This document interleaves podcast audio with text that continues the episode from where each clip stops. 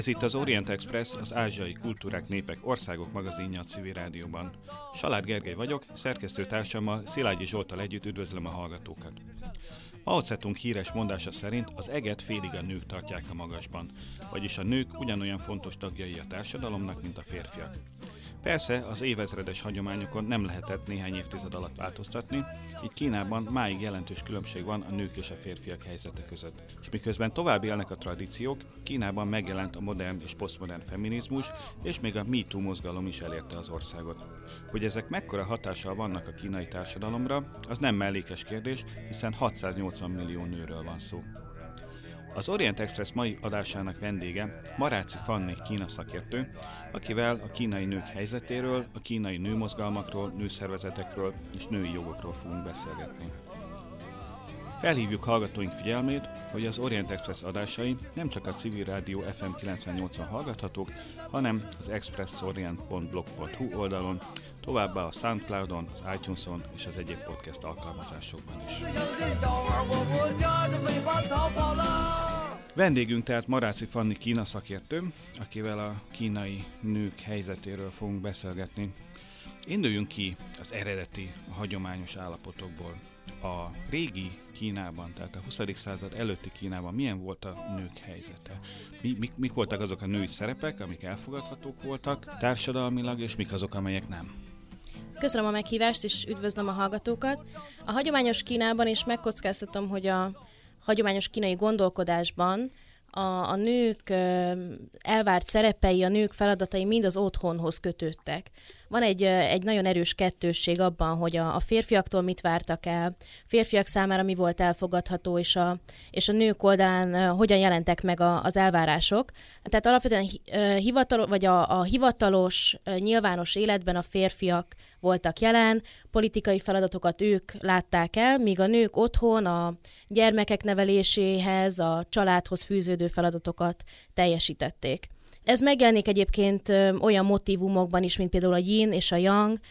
Ez a kettősség, ez, ez adja a természet harmóniáját, a yinnek és a yangnak egyszerre kell megjelennie egyenlő, egyenlő arányban, azonban mégiscsak látunk egy hierarchiát olyan értelemben, hogy a férfiakhoz kapcsolt yang oldalon jelennek meg hagyományosan a pozitív tulajdonságok, a, a pozitív jellemzők, a yin, a, a nőkhez kötődő oldal pedig, pedig egy ilyen negatív konnotációt kap. Tehát a yang oldalon van a pozitív, az erős, az uralkodó, a bölcs, a meleg, a száraz, a kemény, a yin oldalon pedig hideg, sötét, nyírkos, puha, alázatos, titkos, plegykás, ezek a, ezek a tulajdonságok, ezek azért árulkodnak arról, hogy milyen megítélésük volt a nőknek.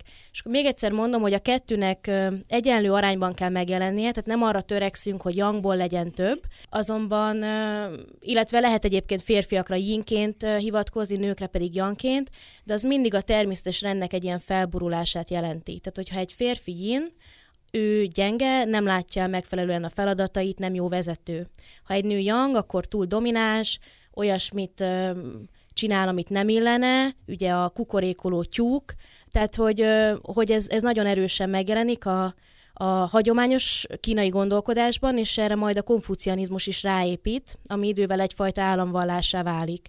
Konfucianizmusban a, a hierarchia mind a családban, mind ennek párhuzamával a, az államban is megjelenik. Mindenki a saját feladatait kell, hogy ellássa, ebben a saját feladatkörében kell alázattal viselkednie. Emellett pedig később kialakult egy ilyen három engedelmesség és négy viselkedési formának az elvárása nők irányába. A három engedelmesség az ugye azt jelenti, hogy, hogy a nőnek először az apja iránt kell engedelmességgel viselkednie, majd a férje iránt, majd pedig a férje halálát követően a fia iránt.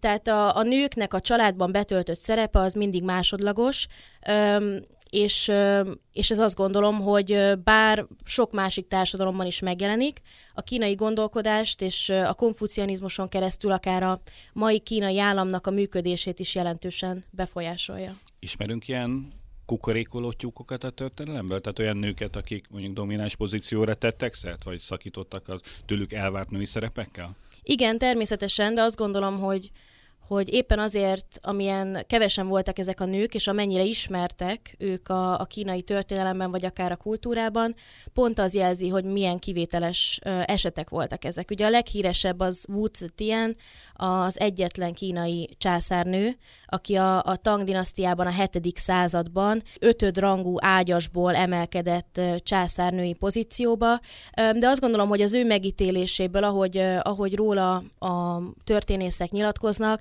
megint csak az látszik, hogy, hogy ez egy hatalmas um, elmozdulás volt a, a tradicionálisan elvárt uh, viselkedésformáktól. Tehát ő egy ilyen híresen kegyetlen, a konkurenciájával um, leszámoló, ilyen akár mérgezésekkel és kínzásokkal meggyanúsított uralkodó nő volt. Tehát ahogy a konfucianist... Hát hogyha ötödrangú ágyasból felküzdötte magát, akkor valószínűleg Igen. nem a Patronál Hungári Élány gimnáziumból emelkedett ki. Igen, igen, de azért mégiscsak ugye a, a győztesek írják a történelmet, és hát itt a konfucianista hagyományok győztek az ő halálát követően, tehát ahogy róla nyilatkoznak, abból azért azt gondolom, hogy, hogy ott még vissza lehetne kicsit fejteni, hogy pontosan mennyire volt is ő gonosz és kegyetlen, és mennyi, mennyire szólt ez arról, hogy ő kilépett ebből a tőle elvárt szerepből. És Mulán története hogyan értelmezhető ebben a keretben? Ugye, ugye Mulán az a mesehős, aki egy lány, és aki férfinak öltözve elmegy a háborúba, ahol mindenféle hősteteket hajt végre. Ez egy ősi kínai történet, amivel aztán a Disney amerikai rajzfilmet is készített, de, de ez ugye eredetileg egy kínai történet, legalább másfél ezer éves. Igen. Ez nagyon izgalmas több szempontból. Egyrészt azért, mert azt gondolom, hogy ha kínai feminizmusról, nőmozgalmakról beszélünk, akkor, akkor így beugrik az embernek Mulán, hogy ez egy milyen izgalmas történet, Mulán férfi ruhában, férfiként állt, állt helyt a háborúban, és közben viszont a történetnek a, a kínai hangsúlya az, hogy, hogy miért ilyen jelentős irodalmi motívum Mulánnak a karaktere, az éppen ennek az ellenkezőjéről szól. Tehát Mulán soha nem a saját önmegvalósítása érdekében állt beharcolni, tehát Mulán karaktere az nem egy ilyen sportos lány, aki lovagol és úgy dönt, hogy akkor ő szerencsét próbál férfi ruhában, hanem az eredeti, a 5.-6. századra tett egyébként nem egy túl hosszú versben.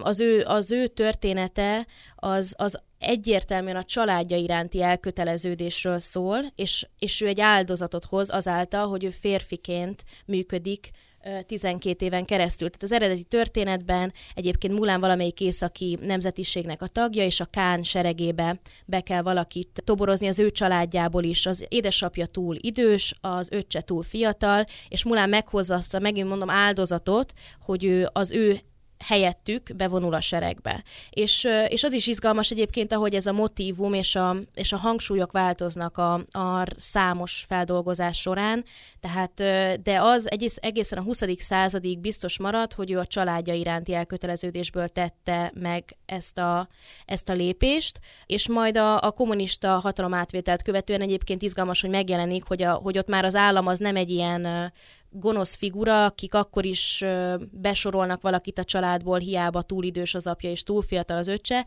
tehát ott már megjelenik a hazafiasság motivuma is, hogy Mulán nem csak a családja érdekében teszi mindezt, hanem a hazájának a védelme érdekében is. De egyébként a lábelkötés motivuma is megjelenik ezekben a történetekben, tehát mindig, ahogy alakul az, hogy mi foglalkoztatta a kínai közönséget, úgy változik a történetnek a, a kisebb részletei.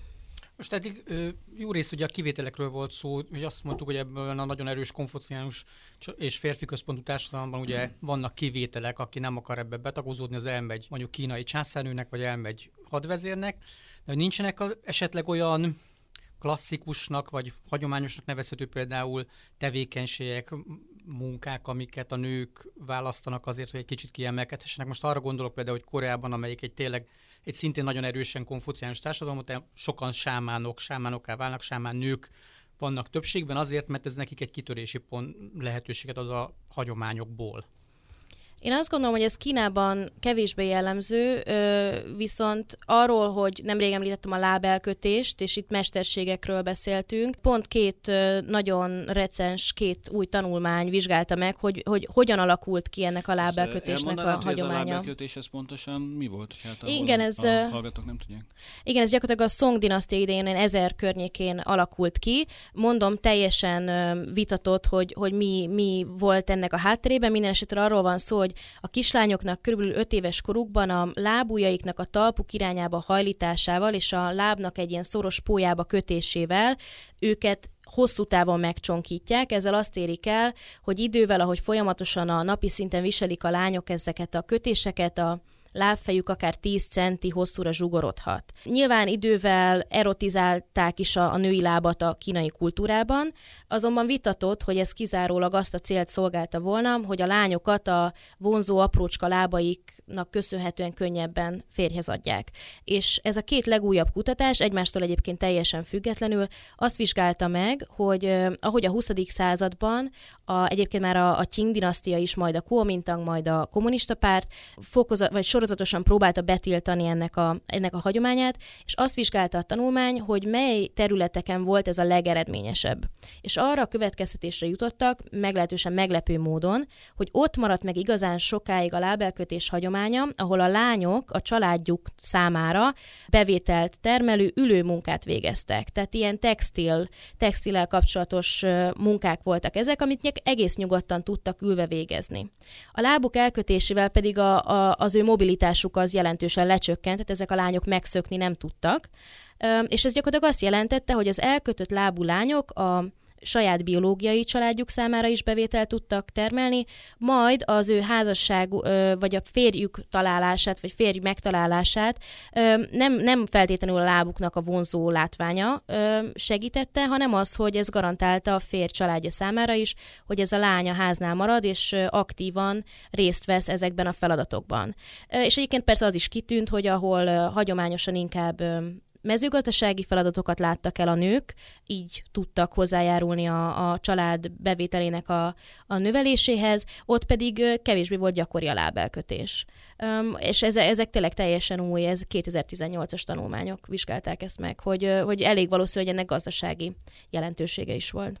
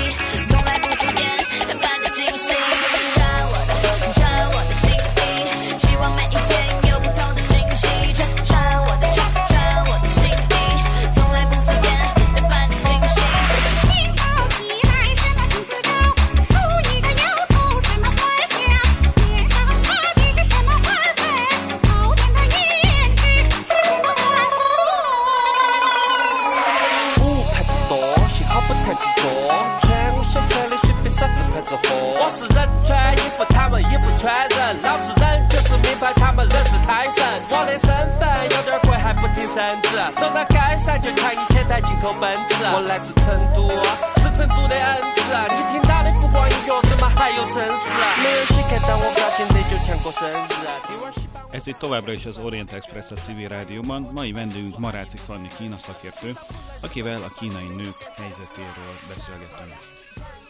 Eddig ugye a hagyományos kínai társadalomról volt szó, és térünk rá a 20. századra.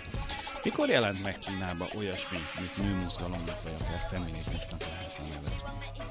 Ez a nő mozgalom, ez, ez túlzónak érzem így a 20. század legkorábbi feministáival kapcsolatban. Minden esetre a, a feminizmus, vagy a, a, a nők jogainak a, a javítása iránti törekvések az gyakorlatilag a Qing dinasztiának a bukásával párhuzamosan jelentek meg. Tehát itt ö, észrevehető a 19. század végén, 20. század elején a, a társadalmi rendnek kicsit egy ilyen fellazulása, ami lehetővé tette a magasabb osztályokból származó lányok számára, hogy az oktatásban részt vegyenek. Emellett pedig ugye számos ellenzéki csoportosulás igyekezett mindenféle megoldást találni arra, hogy hogyan lehetne megreformálni a kínai társadalmat és, és a, a, a kínai állam vezetését. És akkor nyilván nyugatra tekintettek, ahol egyébként nem kimondottan a nyugati feministák művei voltak számukra inspirálók, hanem úgy általában azt látták, látták, hogy nyugaton a nők magasabb arányban vannak jelen az oktatásban, és úgy általánosan több joggal rendelkeznek a feudális hagyományokat még mai napig életben tartó Kínához képest. Egyébként az első ilyen témában író személyek azok pont férfiak voltak, de azért itt érződött, hogy ők alapvetően éppen a gyermekek nevelése érdekében szorgalmazták volna, hogy a nők jobban kivegyék maguk részüket az oktatásban, hogy ők aztán jobb anyák legyenek. Az első első valódi feministák, ők Chiu Chin és Yin Zhen, ezt a két nőt emelném ki. Chiu Chin már a saját életében egyébként, illetve hát pontosabban a halálával vált, vált elismerté. Ő mártír halált halt egyébként éppen a Qing dinasztia. Nem a feminizmus miatt, hanem ő alapvetően a, a kommunista mozgalomnak volt a tagja, nem? Nem, ő nem kommunista volt, ők mind a ketten anarchisták Anarchista, voltak ha. egyébként, tehát ők a Qing dinasztia lerombolásán dolgoztak, ilyen anarchista csoportoknak voltak a tagjai. Nem mondanám igen, hogy a feminizmus miatt volt ismert, azonban ő már életében is férfi ruhát hordott. Tehát ő egyébként mind, egy ilyen klasszikus kínai hagyományos felállásban két gyermeket szült egy a szülei által kiválasztott férj számára, majd Pekingbe költözése után így kinyílt számára a világ, kioldotta a lábainak a kötéseit, és egyedül Tokióba költözött. Egyébként Tokióban tömörült ez a kínai anti imperialista, anti, vagy a feudalizmust felszámolni kívánó értelmiség. Chin, ahogy már mondtam, hogy 1907-ben egy, egy ilyen merénylet kísérlet leleplezése után kivégezték a császári seregek, ez viszont garantált számára életének végével már egy, egyfajta hírnevet. Tehát azért megbotránkoz meg, megbotránkozást keltett, hogy egy nőt kivégeznek az egyébként is népszerűtlen császári seregek, úgyhogy ő igazából ilyen tekintetben saját életmódján keresztül öm, volt jelentős. A másik Höin Jen figurája, aki viszont, a, akit inkább később ismertek fel, mint jelentős feminista gondolkodó. Ő a férjével jelentetett meg egy folyóiratot. Egyébként ebben közölték először a Marx és Engels féle kommunista kiáltványnak az első kínai fordítását, illetve ő maga írt egy feminista kiáltványt, amiben kimondja, hogy a nők és a férfiak egyenlőtlenek, és a férfiak a a nők uralkodóivá váltak, és a nők szolgák lettek. Ami egy ilyen nagyon leegyszerűsítő fordulatnak tűnik, azonban a korban ez teljesen, teljesen új volt. Egyébként az ő neve is izgalmas olyan tekintetben, hogy az ő hármas neve az nem egy vezetéknevet és két keresztnevet takar, hanem ő felvette az édesanyjának a vezetéknevét. Tehát mind a ketten már a életmódjukban tanúsítottak egy, egy bizonyos szintű lázadást. Höingennek mondom viszont inkább az írásai maradtak meg, egyébként az életéről nem tudunk igazán sokat. Ők 12-ben visszaköltöztek Tokióból Kínába, 19-ben viszont életét veszti a férje, és innentől igazából elfogynak a források az ő életéről. Az igazi változás aztán nyilván nem csak a nők helyzetében, hanem úgy általában a kínai emberek helyzetében 1949-ben kezdődött, amikor a kínai kommunista párt átvette a hatalmat. Ekkoriban fogalmazta meg Mao Zedong azt a nagyon híres mondását, miszerint az eget félig a nők tartják fenn, nők tartják a magasban. Itt mire gondolt Mao Zedong, hogy lehet tudni? Valamiféle ilyen protofeministának nevezhető Mao Zedong, tehát ő komolyan gondolta a nők felszabadítását, vagy egész egyszerűen csak szükség volt a női munkaerőre a gyárakban, meg a földeken? Igen, én azt mondanám, hogy inkább az utóbbi, de Mao személy egyébként olyan szempontból is izgalmas, hogy ő még a, a kommunisták hatalom átvételét megelőzően a 30-as években is írt és publikált ilyen témákban, hogy a kényszerházasság az, az milyen kegyetlen dolog, és hogy milyen uh, szörnyű uh, helyzetbe sodorja a nőket, de azért én megkockáztatom, hogy Mao-nak uh, például emögött, az írása mögött a saját életebeli tapasztalatai Igen, is volt szerepet. egy ilyen jellegű kényszerházassága. Igen, tehát én azért... volt még három másik házasság. Igen, nem kellett őt félteni, igen. Minden esetre, tehát foglalkoztatta őt ez a kérdés, de én is azt mondanám, hogy inkább itt alapvetően a, a támogatók táborának a megnövelése állt annak a, a hátterében hogy ők felkarolták a, a nőknek a, a helyzetét, de elvita, elvitathatatlan a, a 49-es kommunista hatalom átvételnek a, a szerepe abban, hogy milyen formán alakult át a, a nők, nőkkel való, vagy a nők helyzete itt ugye most már szó került Maóról, meg az előbb beszéltél így a 20. század elejéről, hogy a, kettő, a két korszak között én érzek egyfajta ilyen ka- kapcsolt, vagy ilyen összekapcsolóját. Ugye Son, Son Tinglinggre gondolok, aki, aki a Sun ugye a harmadik felesége volt, és ő hát abban az időben is egy ilyen first lady szerepet töltött be, aztán de a Maoék se állították igazán félre, hanem ott, ott ő ugye 49 után egészen komoly ilyen politikai jellegű szerepet játszott, ő találkozott mindenféle külföldi államelnökökkel, az, amikor a 70-es években megvolt ez a közeledés a kínaiak és az USA között, akkor akkor az Egyesült Államok képviselőivel is, tehát ott ő, ő egy ilyen presztízs, egy komoly presztízse volt, és valami fajta ilyen politikai szerepet is játszott. A majóik ezt valószínűleg tudatosan csinálták, hogy őt, ezt, hogy őt beemelték, annak ellenére, hogy például Sun özvegye volt, tehát egy más... És még nő is volt. És még ráadásul nő is volt, igen. Én azt gondolom, hogy ő egy nagyon tanult, megint csak ez, hogy tanult, hogy ekkor, ekkoriban kezdtek el a nők tényleg részt venni az oktatásban, és intelligens nő volt, és azt gondolom, hogy ő megúszott sok mindent, amit a, a kortársainak nem sikerült. Nem gondolom, hogy a, az, hogy ő nő lett volna, az, az egy ilyen üzenet lett volna a kommunisták részéről, neki inkább a, a haza iránti, a szárazföldi kína, a, egy ilyen hazafi magatartása és egy ilyen következetes viselkedése volt az, ami, ami lehetővé tette, hogy, hogy ő a szárazföldön maradjon, és, és megtarthassa ezt, a, ezt az elismert státuszát. De, de itt igazából nem is feltétlen egyes nőkről van szó, hanem úgy általánosságban, ahogy a kommunisták szisztematikusan megkísérelték, és én azt gondolom, hogy sikerrel fel tudták számolni azokat a viszonyokat, amik a, a, amik a, a nőket korábban hátrányos helyzetbe kényszerítették. Ugye az egyik első törvénye a kommunistáknak az az 1950-es házassági törvény volt. Egyébként már a Kuomintánknak is voltak ilyen jellegű törvényei, de most alapvetően arról van szó, hogy um, a hatalomátvételt követően itt ezek meg is rögzültek. És ez a törvény kimondja, hogy a házasságnak két fiatal szabad döntésére kell alapulnia, a nők is elválhatnak, eltörölte a hozomány rendszerét, illetve a fiatal lány menyasszonyoknak a megvásárlását. Ez egy hatalmas előrelépés volt a, a nők helyzetében sokkal nagyobb szabadságot kölcsönzött nekik. Most, bocsánat, az, hogy hoznak egy törvényt, meg az, hogy ezt be is tartatják Kínában, azért elég különböző dolog szokott lenni. Azt tudjuk, hogy ez a törvény milyen mértékben volt betartva, vagy, vagy mennyi idő volt az, amíg átment a gyakorlatba ennek az alkalmaz, a tényleges alkalmazása?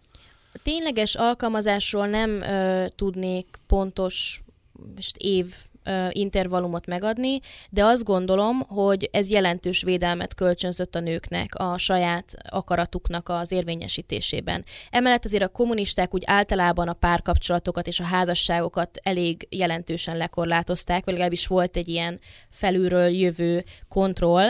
Nem lehetett itt bárkinek házasodni, meg alapvetően ők igyekeztek kitolni a házasodási kort, azt látjuk, hogy, hogy ez, ez olyan formán működött, hogy, hogy a lányoknak esetleg esélyük nyílt elszökni, például a megrendezett házasságaikból. Tehát az, hogy, az, hogy felülről ez ki lett mondva, ennek, ennek volt jelentősége, és ez, ez valós eredményeket hozott. Említettünk már egy politikus feleséget, Sung Chinglinget néhány szót ejtsünk egy másikról, Tiang Qingről, aki viszont Mao Zedongnak volt a negyedik felesége, és aki elég hírhet szerepet játszott a kulturális forradalomban. Neki milyen az megítélése, illetve neki volt bármi köze a nők helyzetének az alakulásához? Azt mondanám, hogy nem, sőt, Tehát uh, Chiang Ching egy egykori sánkhelyi színésznő volt. Ilyen formán is inkább a burzsóáziához kötődött, tehát ők, őt sem a kommunisták nem fogadták el, sem a, a nőtársai hát éppen ezek. elvette feleségül Mao.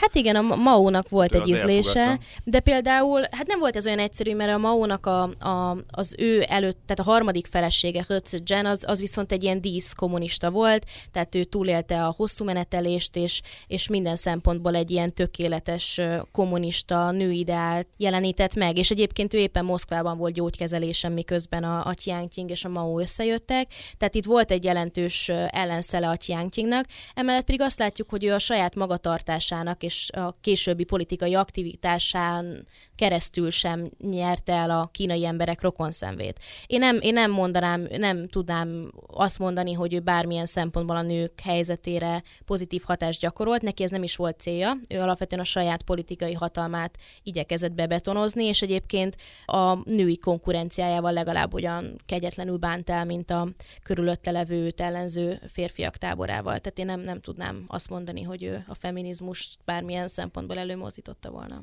A női érdeképviselet intézményrendszere és Mao Zedong ideje alatt alakult ki.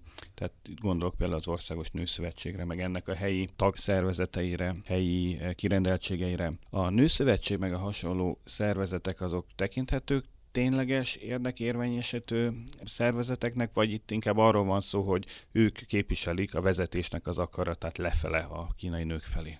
Igen, itt történt egy fordulat, én azt gondolom. Tehát a, a Nőszövetség az, amikor 49 tavaszán létrejött, akkor ez két célt szolgált az ő működésük. Egyrésztről összefogta az országos szinten különböző helyi szinten megjelenő nő szövetségeket és szervezeteket, emellett pedig hivatott volt tolmácsolni a nők érdekeit a döntéshozók irányába. Azonban ez a kommunista pártnak egy szervezete, és napjainkban különösen azt látjuk, hogy megfordult a kommunikációnak az iránya, tehát ők gyakorlatilag egy szócsővé váltak, és éppen a, az, egy, az egyéni kezdeményezéseket és a, az egyes feminista aktivisták munkáját legalább olyan keményen támadják, mint a, teszi azt a, az állam is. Emellett pedig számos az állam irányából érkező propaganda tartalmat ők tolmácsolnak gyakorlatilag a nők irányába. Tehát én most arra azt megkockáztatom, hogy ők nem kimondottan a nők érdekeit képviselik, inkább a, az államnak a nők irányába megfogalmazott elvárásait próbálják népszerűsíteni. És a kínai nyitásnak nem volt erre mondjuk valamilyen hatása? Tehát nem érezhető azért egyfajta puhulás ebben a tekintetben az utóbbi mondjuk 30 évben? Nem, éppen az történt, hogy a, a kommunizmus kezdeti éveiben e, ez tényleg ki volt mondva, hogy a nők és a férfiak egyenlőek. Tehát elvárták a nőknek a munka, a munkaerőben való a férfiakkal egy az egyben egyenlő szintű részvételét, és a reform és nyitás pont ellentétes hatást fejtett ki, tehát ahogy felazult a, vagy hogy megjelent a, a szabad piac, vagy legalábbis a, a piacgazdaságnak néhány eleme, itt éppen a nők kerültek hátrányos helyzetbe, olyan értelemben, hogy a, ők nem tudták a, az érdekeiket képviselni a, a munkahelyeken. De egyébként az ingatlan piacon is jelentős vagyonfelhalmozódásból maradtak ki.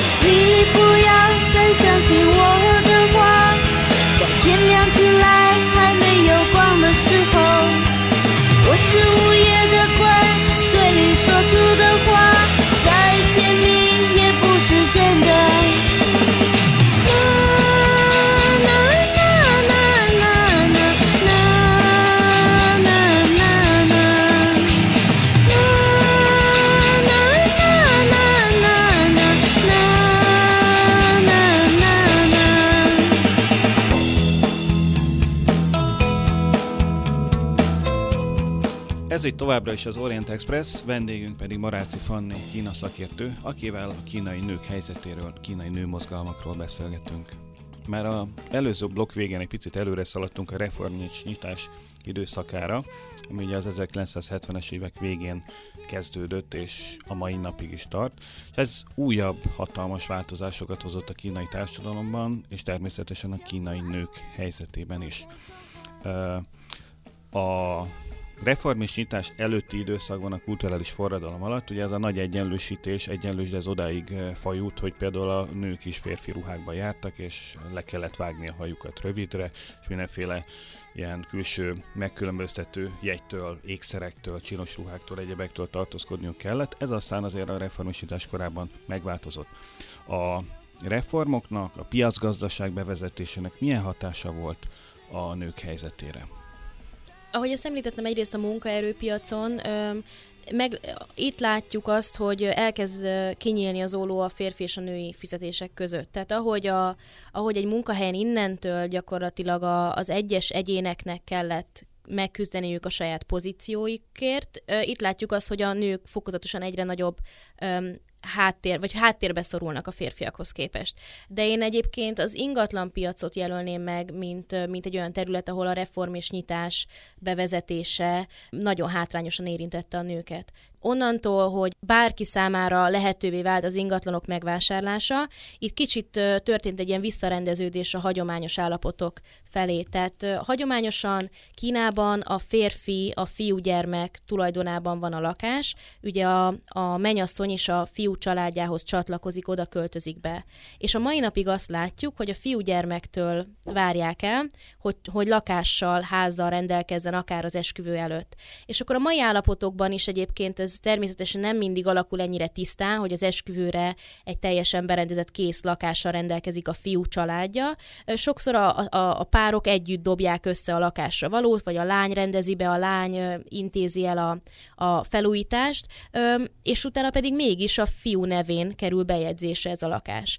2011-ig egyébként a, a vállással felezték a, a felek a, az ingatlan tulajdont, 2011-ben viszont a házassági törvény módosításával az eredeti tulajdonosra száll az ingatlannak a tulajdonjoga. Ez Kínában egy nagyon hátrányos változtatás volt, ez gyakorlatilag azt jelenti, hogy a nők a vállással nem, tehát ingatlan tulajdon nélkül lépnek ki a házasságból. Holott egyébként anyagilag ők természetesen beszálltak ezeknek az ingatlanoknak a fenntartásába, és egyáltalán akár a megvásárlásába is.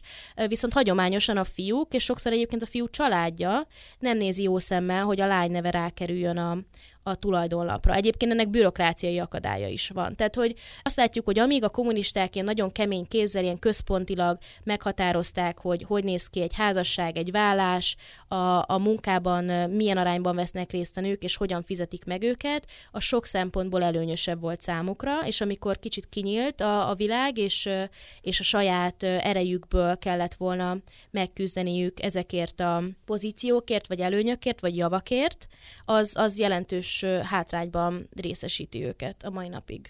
A reformisítással egy időben hirdették meg a születésszabályozási politikát is. Ugye ez az, amit igazából tévesen egy gyerek politikának szoktak nevezni a nyugati sajtóban. Ennek milyen olyan eszközei voltak, amelyek leginkább a nőket érintették? Feltételem, hogy elsősorban olyan eszközei voltak, amik a nőket érintették. Mit tudunk erről? Igen, ez egyrésztről a fogamzásgátlás területén is a nők felé fogalmaztak meg elvárásokat. Egyrészt a kínaiaknak van egy bizonyos fajta, vagy bizonyos fokú averziójuk az óvszer használattal szemben, illetve az állam részéről is nagyobb garanciának minősült, hogyha ilyen ö, behelyezett, állandó fogamzásgátlási eszközöket használtak a házastársak.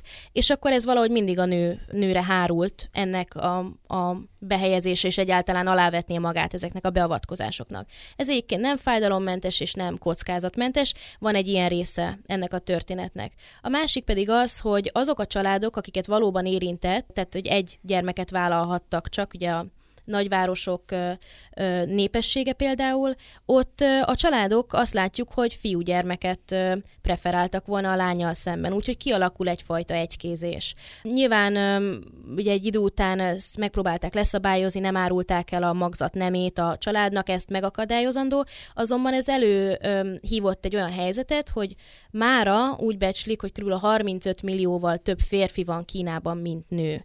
Részben ennek a politikának köszönhetően. Na ez viszont azt jelenti, hogy a házassági piacon a nők most előnyben vannak. Ugye a kereslet-kínálat törvényei szerint fel kell, hogy menjen az áruk, nem? Hát az jó lenne, sajnos nem erről van szó, hanem egyrészt arról van szó, hogy ez a 35 millió férfi, ez nagy részben vidéki, alacsony képzettséggel rendelkező ember, míg azok a nők, akiket egyébként most állami szinten próbálnának rávenni, hogy minél hamarabb házasodjanak, és minél nagyobb házassági hajlandóságot mutassanak, ők a nagyvárosokban élnek, magasan képzettek és magas fizetéssel rendelkeznek. Őket összeboronálni nem lesz annyira egyszerű.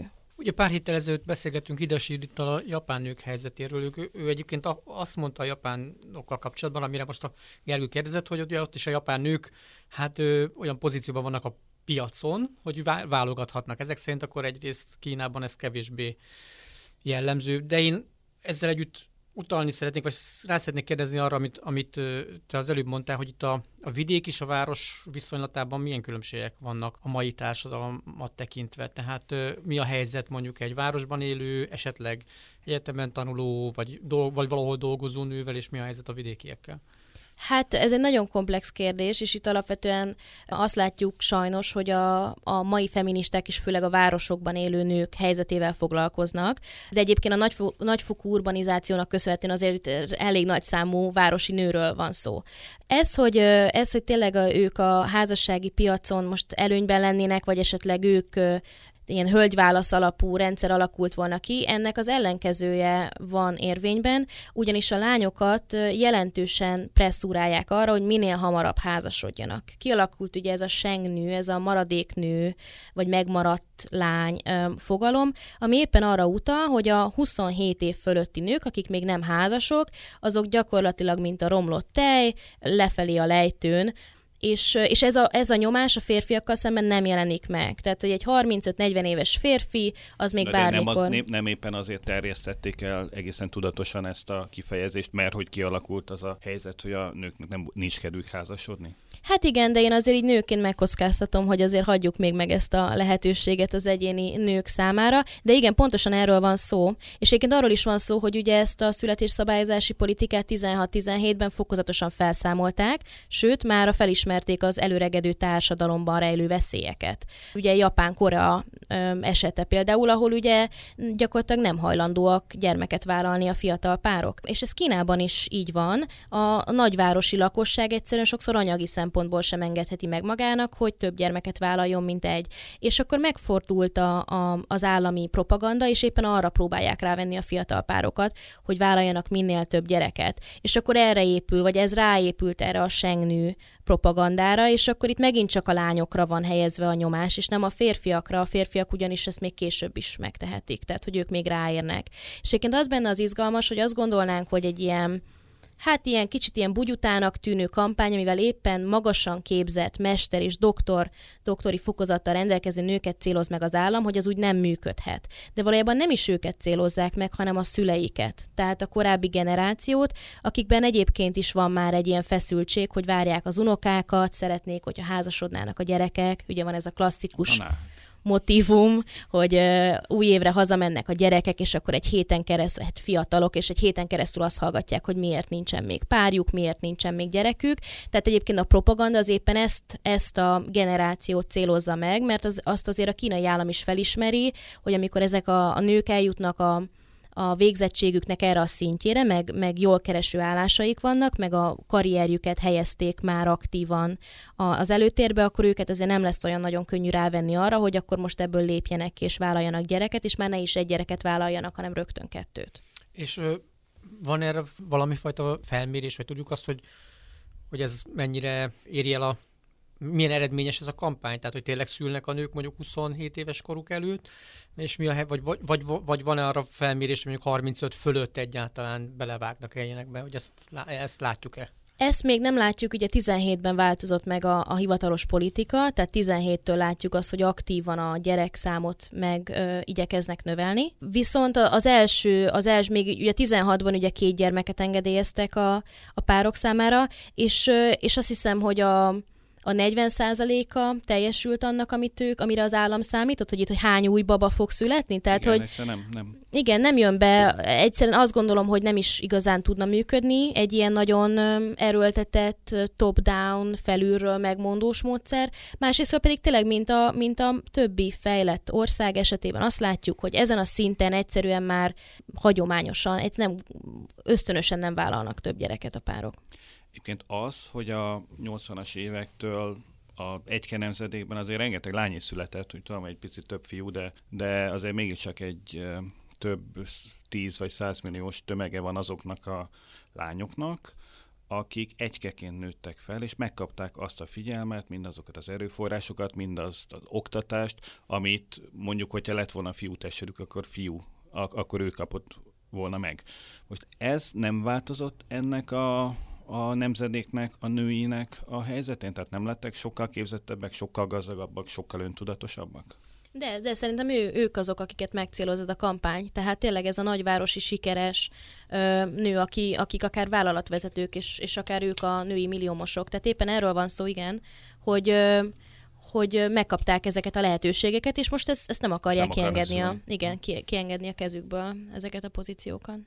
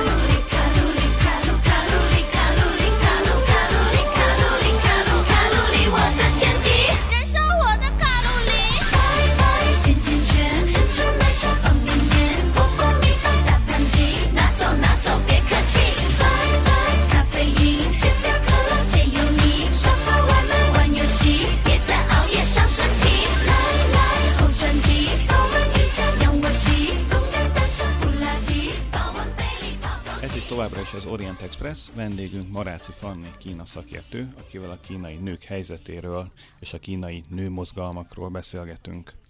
Az elmúlt fél, vagy most már lassan egy évtizedben, mintha a kínai propaganda a kínai központi kommunikáció sokkal erőteljesebbé vált volna, akár ilyen magánügyekben is, mint a családnak az ügyei. Az, hogy például most Xi Jinping államelnök pártfőtitkát, illetve az ő feleségét egyfajta ilyen álompárként próbálják megjeleníteni, és a, a nők elé Peng Liyuant, tehát a Xi Jinping feleségét állítják példaként, az milyen hatással van mondjuk a családról, vagy a házasságról, vagy a nőkről való gondolkodás? Vagy mi az a kép, amit próbál sugalni a propaganda?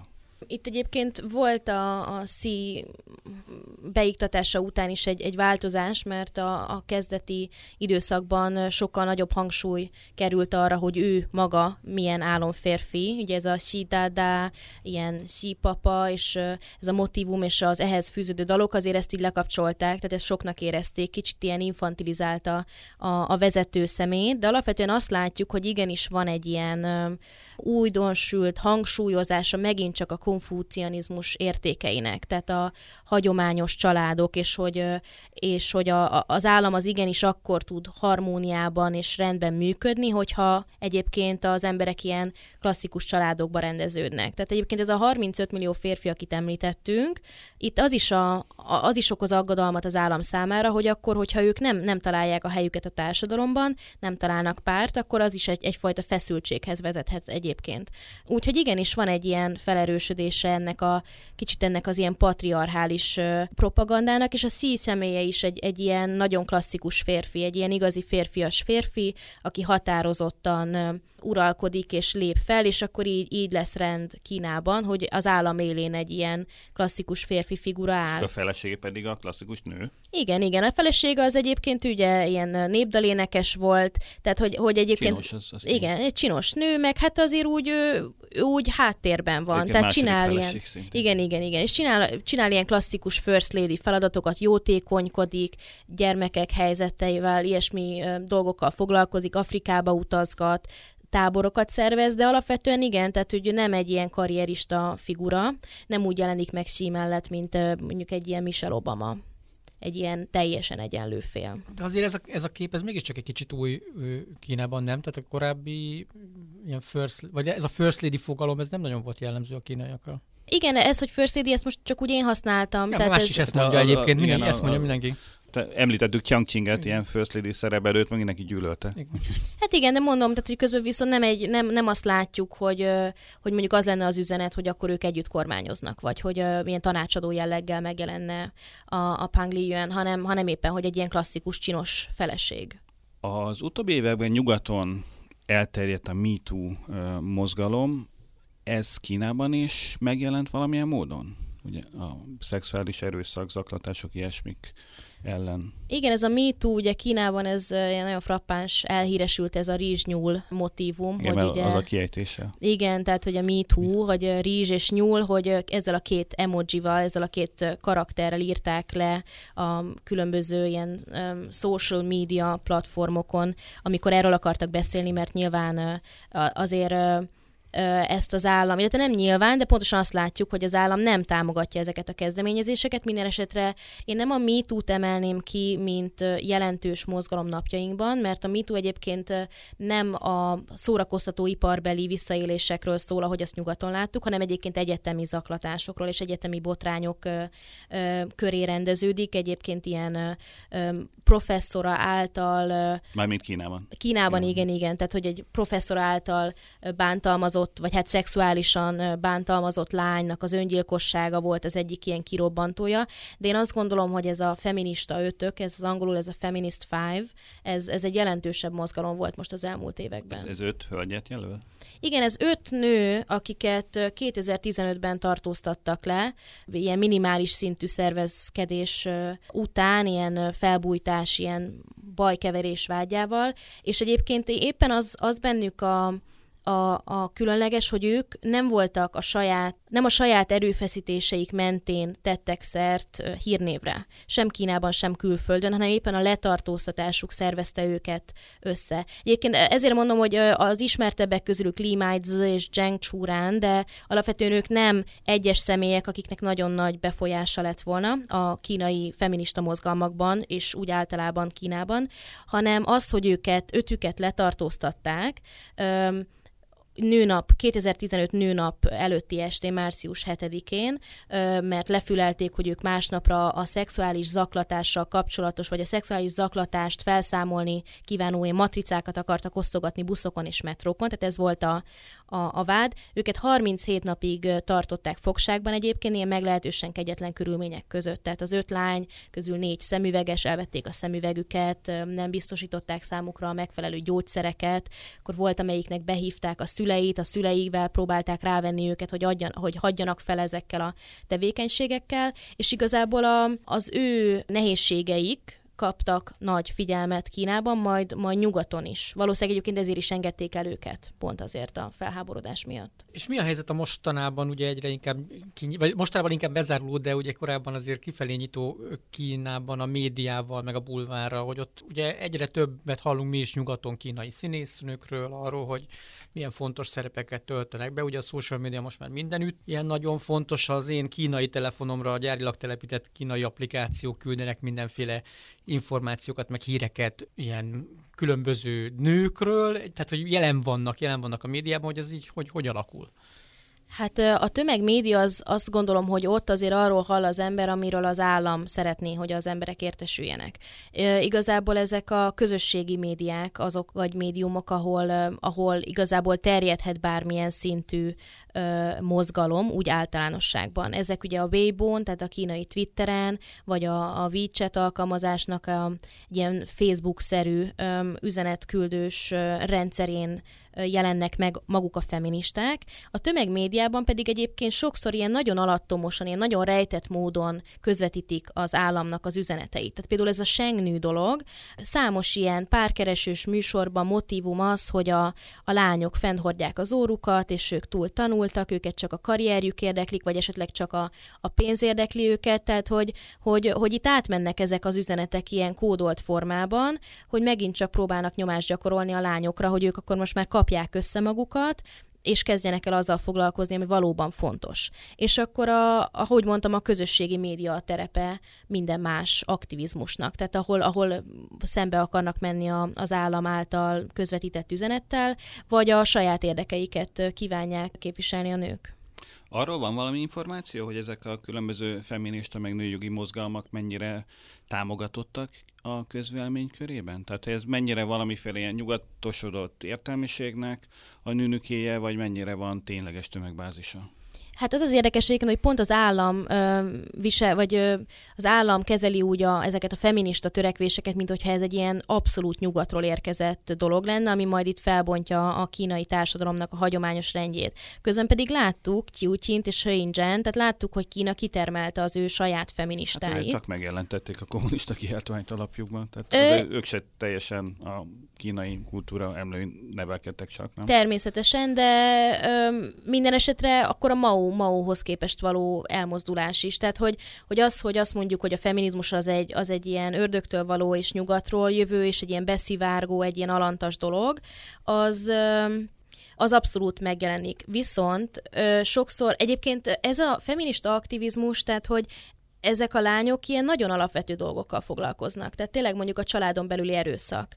Öm, volt egy, egy ilyen nagyon felkapott vállóper 2011-12 környékén, egy amerikai nő Kim Lee a kínai férjétől akart elválni, mert a férje nagyon csúnyán megverte őt.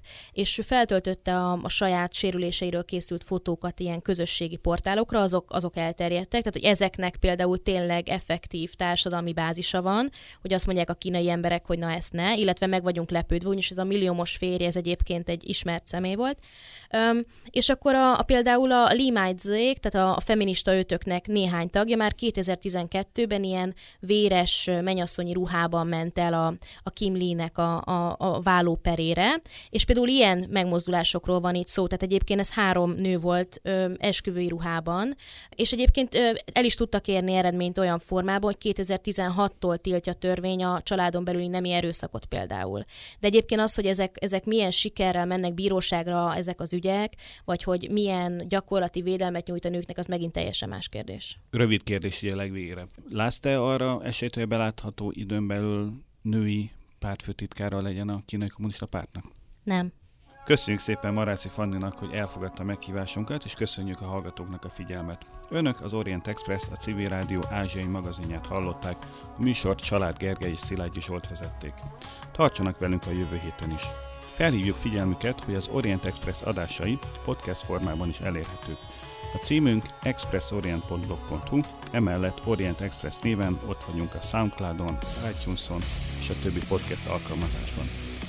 A Facebookon a Pázmány Péter Katolikus Egyetem Modern Kelet-Ázsia kutatócsoportjának oldalán lehet megtalálni az adásokat és készítőiket. A viszont hallásra!